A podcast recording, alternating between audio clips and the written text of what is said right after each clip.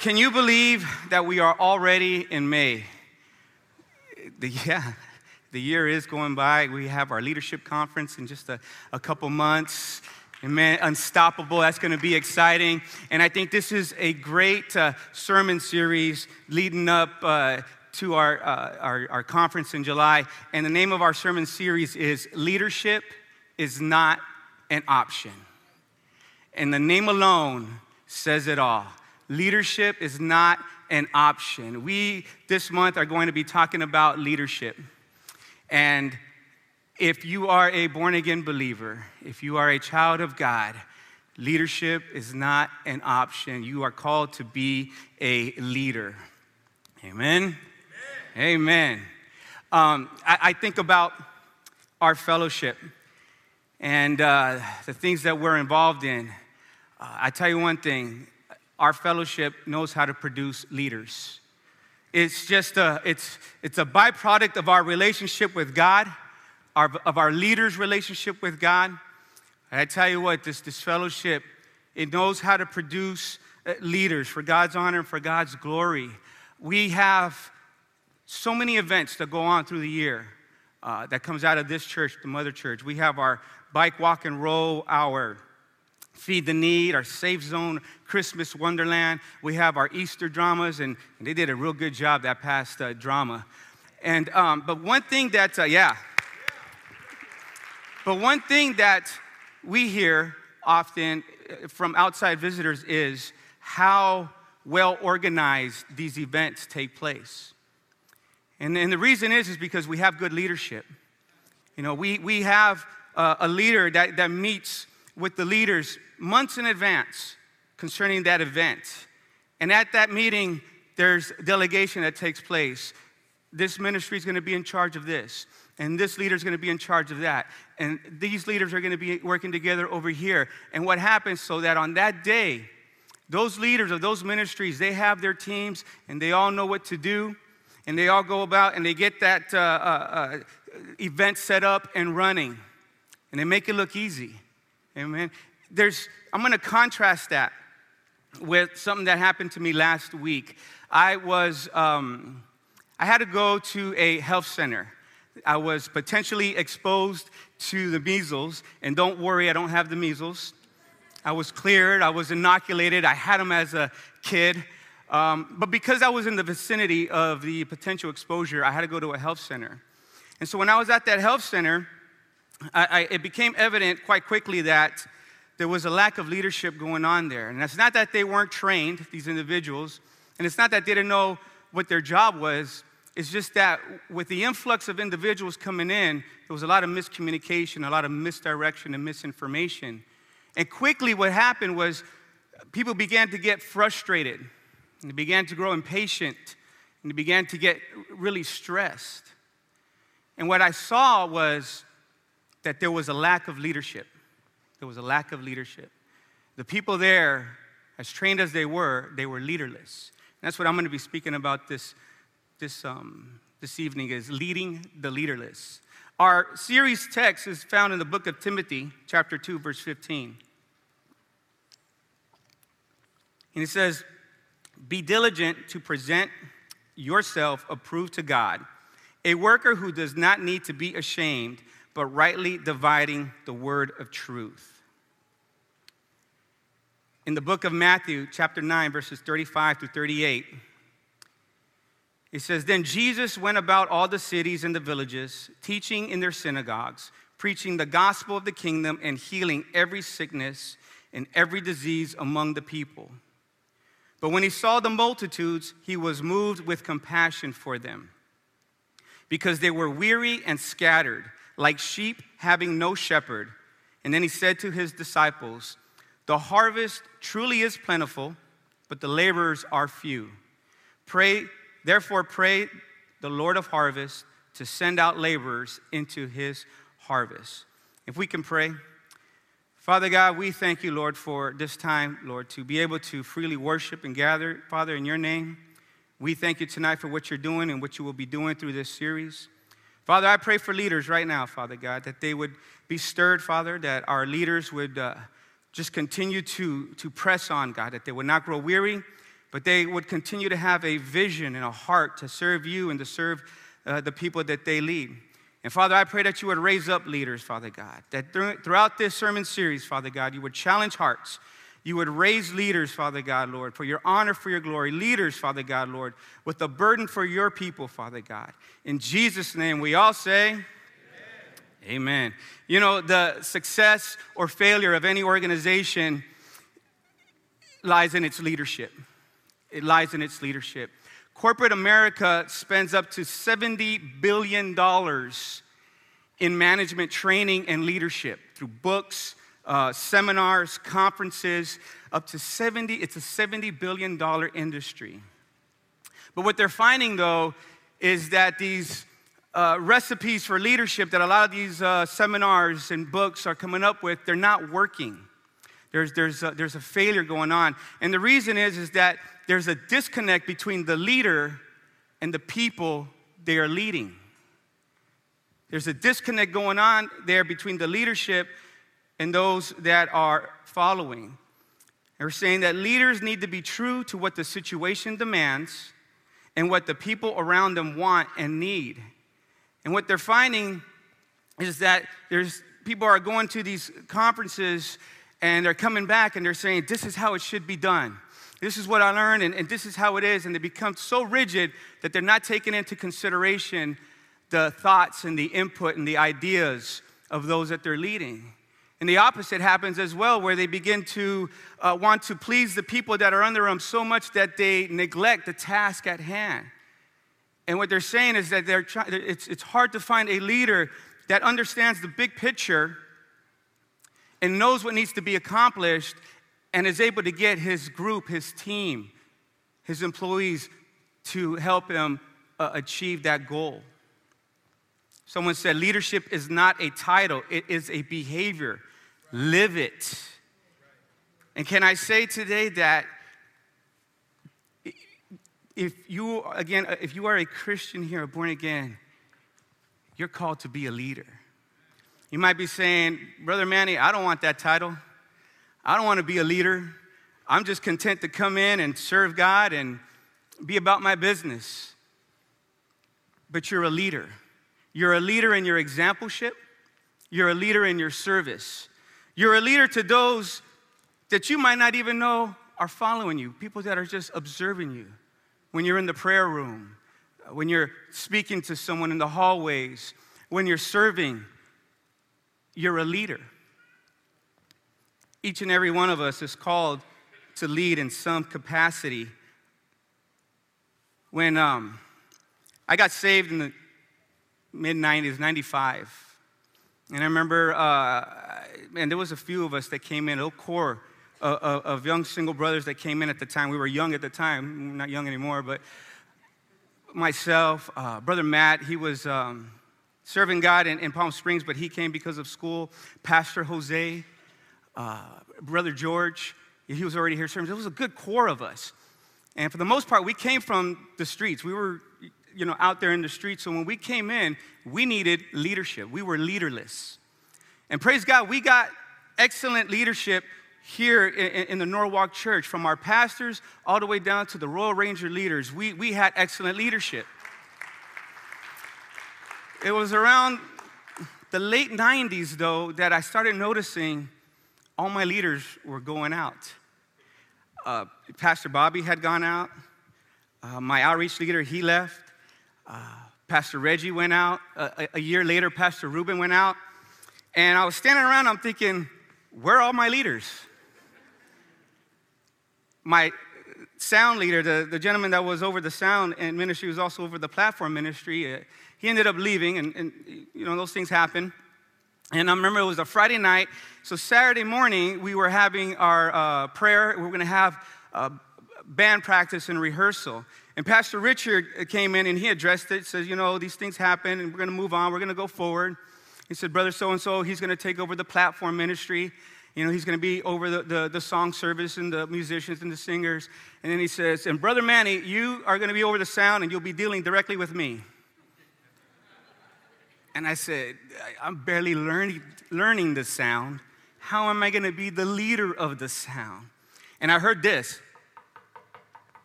Those were my knees knocking. because I, t- I did not feel qualified nor prepared to uh, be in sound, let alone lead sound. And there's times where we're gonna hear God call us to lead, and we're gonna feel, we're not, I'm not qualified. Can you pick someone else, God? Can I tell you, when it comes to the call to leadership, that God calls the least likely of leaders? 1 Corinthians chapter 1, verse 27, he says, But God chose the foolish things of the world to shame the wise. And God chose the weak things of the world to shame the strong. Think about our examples in the Bible Moses, David, Gideon, Esther, Peter, the apostles. All of these individuals were heavily flawed. All of these individuals had issues. And yet, God called these individual, individuals, these flawed, imperfect individuals, to lead His people. Often, God calls a leader that is 180 degrees opposite of who you and I would choose. It's like, really? God's raising up this individual? This person God chose? Yes. We see that in the life of David, King David. It was time for God to choose the successor to Saul. And he tells the prophet Samuel, he says, Go to the house of Jesse, and from there I'm going to pick my king, my new, my new king, my new king of Israel. And so the, the prophet goes and he tells Jesse and he says, Bring out your sons. And here comes Jesse and he brings out all his sons. And, and I'm sure they were tall and they were handsome and they were rugged and I'm sure they were leadership material and God says, My leader is not here. And so the prophet tells Jesse, You're missing someone, and, and uh, there's, there's one more. And, and Jesse, I'm sure, had that expression was David? David? You want to see David? David was the youngest. He was probably some runt teenager that they sent to go herd the sheep and take care of the sheep. David was the one that when their brothers were out there fighting battles, here's some sandwiches, take them to your brothers. He was uh, in leadership training, he just didn't know it. And what others didn't see in David, God saw in David. What, what others saw as some scruffy kid who probably stunk because of the sheep, uh, God saw a king.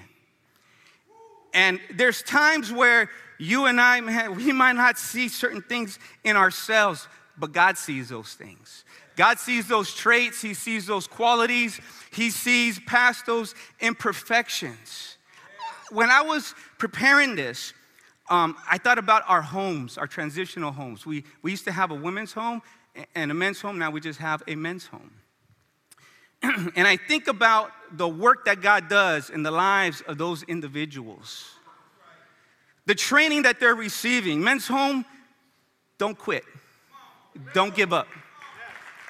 Let me tell you why. Because in our men's home, you know what God produces? Leaders. Leaders. I was thinking about Brother Dave and his wife Belinda. Men's home directors, leaders, pillars in their church. Brother Oscar and uh, Sister Yovetta, leaders. Men's home, directors, leaders. Brother Anthony and his wife Katrina, leaders. Men's and women's home. Brother Frank Monzone, leader. Brother Nick, leader. Pastor Pete, pastor, leader, men's home. Pastor Levi, the list can go on and on. And if I missed you, I am sorry. But you know who you are. God produces leaders leaders. And you might think, I'm here. Why am I here? Because God is making you into a leader. See, there's a difference between what God sees and what others see. There's a difference. My wife has this incredible talent of finding jewelry. And you're saying all wives have that talent. the talent is, is that she can find the jewelry in the least likely of places and secondhand stores or thrift shops or Goodwills. A lot of times, and I'll admit it, I like going to the, good, the, the, the thrift shops and the Goodwills because you find some gems there. And she'll go to the counter and she'll look at the, at the counter, the jewelry, and she'll say, Can I see this piece of jewelry right here? And she'll look at it and she'll feel it and she'll kind of, how much is it? $10. I'll take it. She'll take it to her jeweler shines it up and says, You found yourself a gem. You find yourself something nice. And the reason my wife is able to uh, uh, find those hidden treasures is because she knows what gold looks like and that gold is valuable. And never mind if that gold is found in some thrift shop. And never mind if that gold is dingy or dirty or dated, it's still gold and it's still valuable. And there's some of you in here, you are gold. You are gold and you are a leader that needs to lead.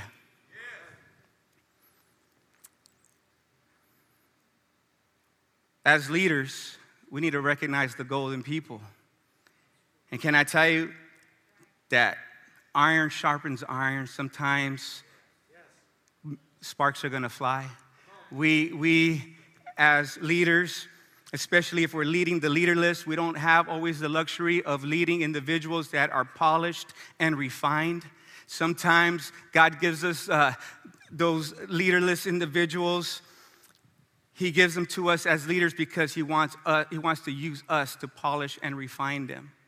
And you might be saying, like, man, this individual in my ministry is always questioning. He's always asking why, you know, he, why doesn't this person just fall in line? It's because God's raising up a leader, and you are the one that God is using to disciple, to mold, and to encourage, and to shape this individual. Don't give up on the individuals that God places underneath you.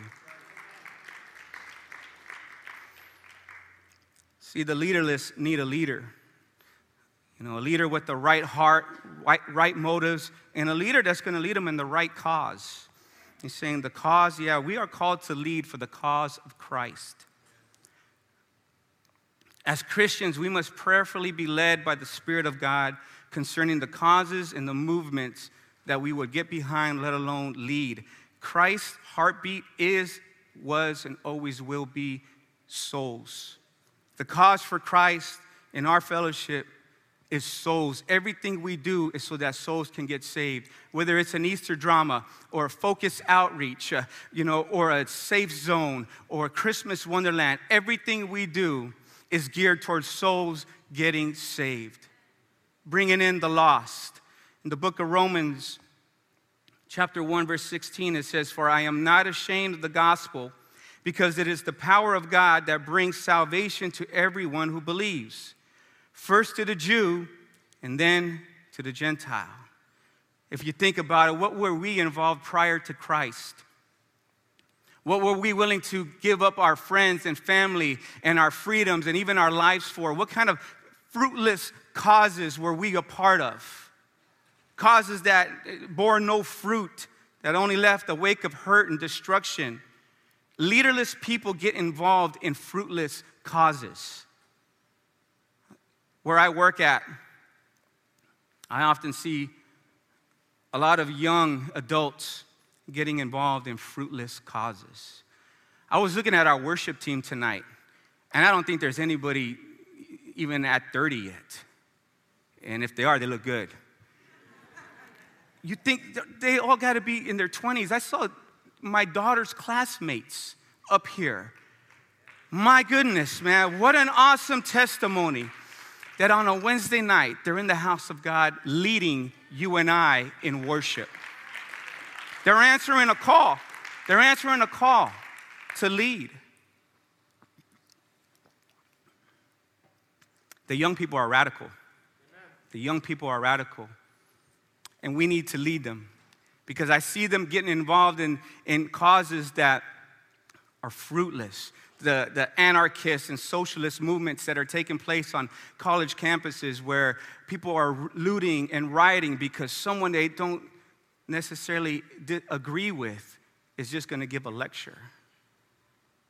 You know, the gangs and the drugs is a fruitless cause. Uh, how many broken hearts and fatherless children and widows and crying mothers because of a fruitless cause, because someone who is lacking leadership uh, can't find it, uh, and so they look for it in the gangs and, and they provide a skewed and, and, and twisted leadership. Amen. We still reach out to gang members that humanistic and atheistic worldviews uh, that they would say that, that there is no God. If there is no God, then it's, it's my life, my body, my choice, my sexuality. These are fruitless causes because they bring destruction, they bring hurt, they bring pain in the long run. I was watching this documentary about one of the fastest growing religions among um, American Latinos, and it's Islam. I was surprised by that. I thought it would, it would be Christianity, and, and it wasn't. And they were interviewing this young man, he must have been in his mid 30s, and he was giving his testimony. He was saying, you know, he was an immigrant from Colombia, came to this country, got involved in the gangs and the drugs, and uh, saw that his friends were going to prison and some were dying. And uh, one day, someone gave him a Quran. And he began to read the, that, that, that book. He began to study it, and it, it began to change the way he was thinking. And he said that he was contemplating converting, and he didn't know if he wanted to convert. And then one of his friends was murdered and killed, and he says, I'm gonna convert. And I thought to myself, where was the Christian to put a Bible in his hand? Amen. Where was the Christian to say, God loves you, man. I understand what you're going through. I've been through it. Jesus can change your life. This individual was ripe. He was hurting. He was lost. He knew it. He knew he needed to change. And where was the Christian? I, I see the Gideons, the um, individuals that hand out the Bibles. And uh, I, I see them where I work, and they're even in the rain passing out those Bibles, those little New Testament tracts and Bibles. And uh, I, I'm blessed by them, but when I'm looking at them, I'm thinking, where's my generation? Where are we at? Because these individuals are in their 60s, 70s, and even their 80s, standing in the rain under umbrella, handing out Bibles to young adults. And thank God for them, they're making an impact. But you know what will make an impact? It's someone our age, someone in my generation, someone in the millennial um, generation next, someone in the millennial and generation Z saying, I'm serving God, so can you. I, I love Jesus and I'm not ashamed, so could you.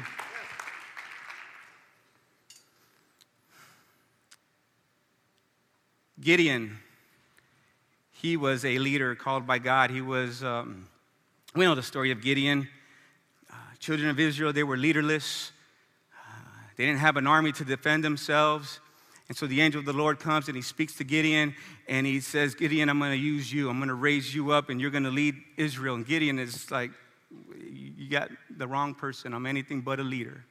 And I think if Gideon had the option to choose whether or not he would be that leader, he probably would have said no, but he wasn't given an option, just like you and I. We're not given that option. And he says, you're going to be the, the, the, savior of Israel. You're going to uh, liberate Israel from the Midianites who are terrorizing and bullying uh, the Israel, the Israelites. And I think in his mind, he might have been thinking, what do I know about warfare? I'm not a soldier.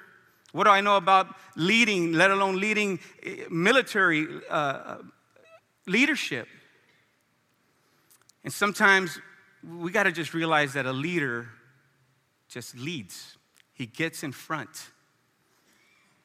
He steps in front and says, Come on, I know the way. I will lead you. In the book of Judges, before I go there, a good objective of leadership is to help those who are doing poorly do well, and to help those who are doing well do even better the personal physician to Winston Churchill, Lord Moran, said, A few men had the stuff of leadership in them. They were like rafts to which all the rest of humanity clung for support and hope. Sometimes people are just hungry and they're looking for someone to follow. They're looking for someone, man, that is serving God, that, that, that they're blessed, and they're saying, I want what they've got. The leaderless are those that are hungry for God, yet without spiritual guidance and direction. They are those eager for the will of God, full of zeal and promise, yet they lack discernment and maturity. They are the seed scattered among the rocky soil that, unless roots are established, they will eventually wither away. They are the soldier without a commander or a sailor without a captain. Gideon had no idea concerning the leader that he would be, and he had no idea concerning the men that he would be leading. But he obeyed. He obeyed. And as a leader of the leaderless, and as a leader, period, there's, there's three things that need to be at work in our life that we, that we, that we need. And, and number one is to remember that our confidence is in God. We're not leading in and of our own strength because, um, come on, if we're honest, we need the Holy Spirit inside of us. We need, we need to be following God so that we can be leading others. And we got to remember that, that it's God in us. And our confidence isn't in our flesh and in uh, our knowledge or our own wisdom, but our confidence is in the Almighty. In the book of Judges, chapter 6, verse 12, the angel of the Lord calls Gideon a mighty man of valor. And he says, Go, in verse 14, he says, Go in this might of yours, and you shall save Israel from the hand of the Midianites. Have I not sent you? God is saying, have, It's me. I'm the one that's choosing you. So go. I'm the one that is putting myself in you. I'm going to give you what you need to lead your people. Number two, based on that, we need to stop making excuses. In verse 15, Gideon says, I'm the weakest and I'm the least. Isn't that just like us to make excuses? Moses made that excuse. How do you want me to speak to Pharaoh if I can't even speak a, a complete sentence? I stutter. And yet, God raised up Moses. Verse 16 is God says again, Surely I will be with you. Surely I will be with you. What a promise. What a promise. We like that promise when we're going through hard times when we're going through trial or we're going through any kind of, uh, of hardship, oh, God is with me. But that promise is, is also when He tells us to do something, when He gives us that command to lead. I'm going to go with you. you I'm going to lead you, and you're going to lead them. And then lastly, uh, we need to be obedient. We, the angel of the Lord in verses 25 and 26, he tells them, tear down those altars and those idols and build an altar to God. You want to be an effective leader for God? Sell out for God. You want to be an effective leader for God? Get rid of those things that are hindering you. You want to be an effective leader for God? Get rid of those things that are weighing you down. Let those things go, whether it's mindsets or whatever you're holding on to, or whatever you, you, you can't let go, let it go if you want to be an effective leader for God.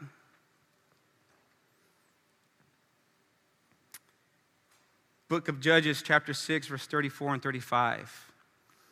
He says, But the Spirit of the Lord came upon Gideon, underline that. Then he blew the trumpet, underline that. And then the Abiezrites gathered behind him, underline that. And he sent messengers throughout all Manasseh who also gathered behind him. Underline that. And he also sent messengers to Asher, Zebulun, and Naphtali, and they came up to meet him. What happened, man? Gideon broke down that altar. He broke down that idol. He made an altar to God. And what happened? The Spirit of God came upon him. And when the Spirit of God came upon him, he made a proclamation. He blew the trumpet, and people woke up and said, That's the leader we're going to get behind. That's the man of God that's going to lead us. That's the man of God that, that's following after God. And what happened? All of these tribes and all of these individuals got behind the leader that they were waiting for. I think it was maybe 22, 32,000. That's an army. And you know the story. God says that's too much. Let's narrow it down to 300. But when Gideon was obedient to God, man, an army got behind Gideon.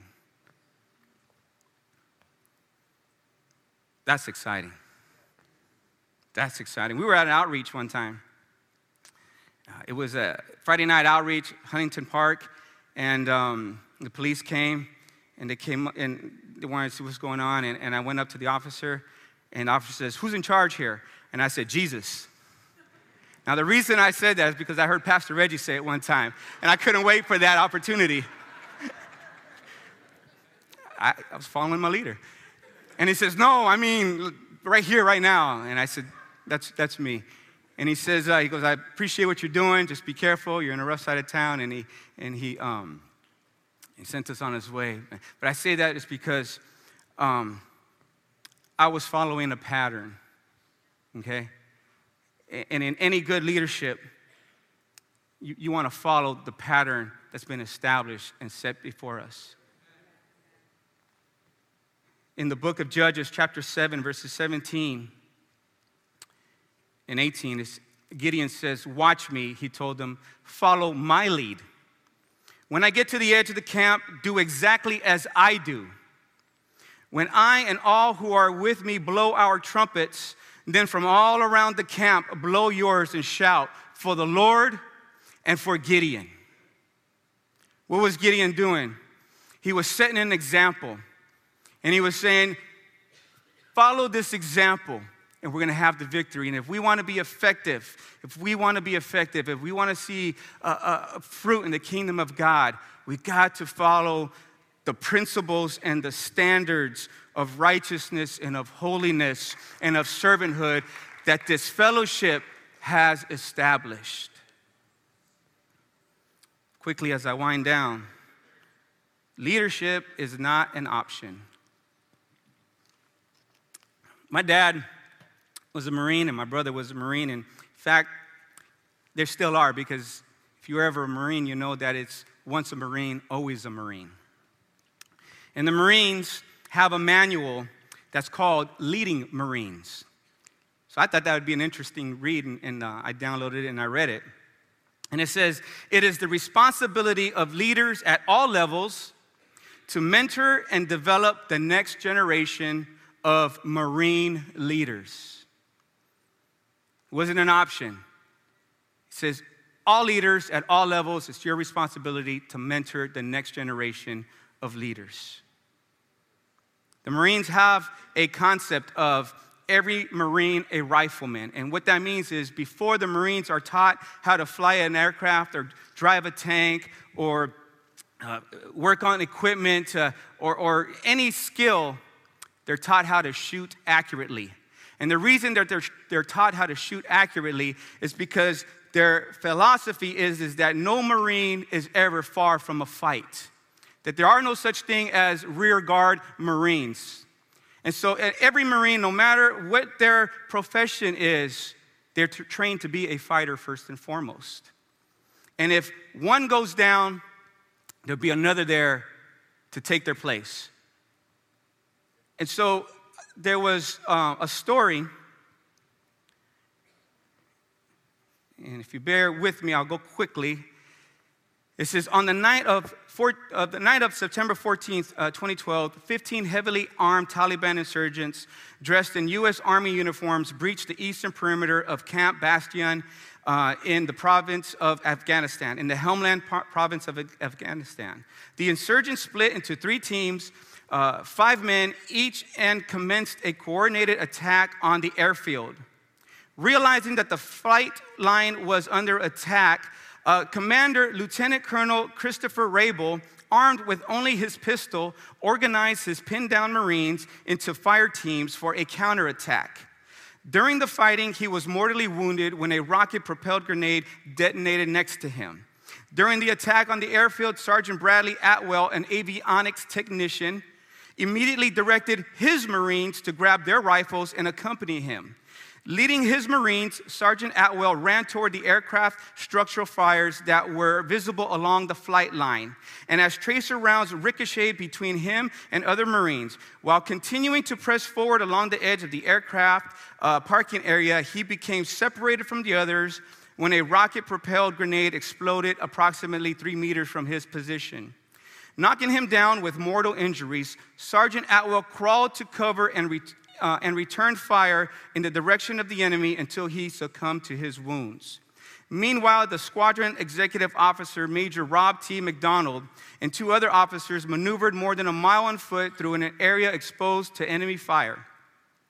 When his commanding officer was mortally wounded, Major McDonald took command, and w- while leading a small team to uh, reconnoiter the flight line, he killed an insurgent with a rifle that he had borrowed and then expertly coordinated two helicopter strikes. Additionally, Marines from another squadron killed one group of uh, the five insurgents with small arm fire as the enemy tried to advance along the flight line.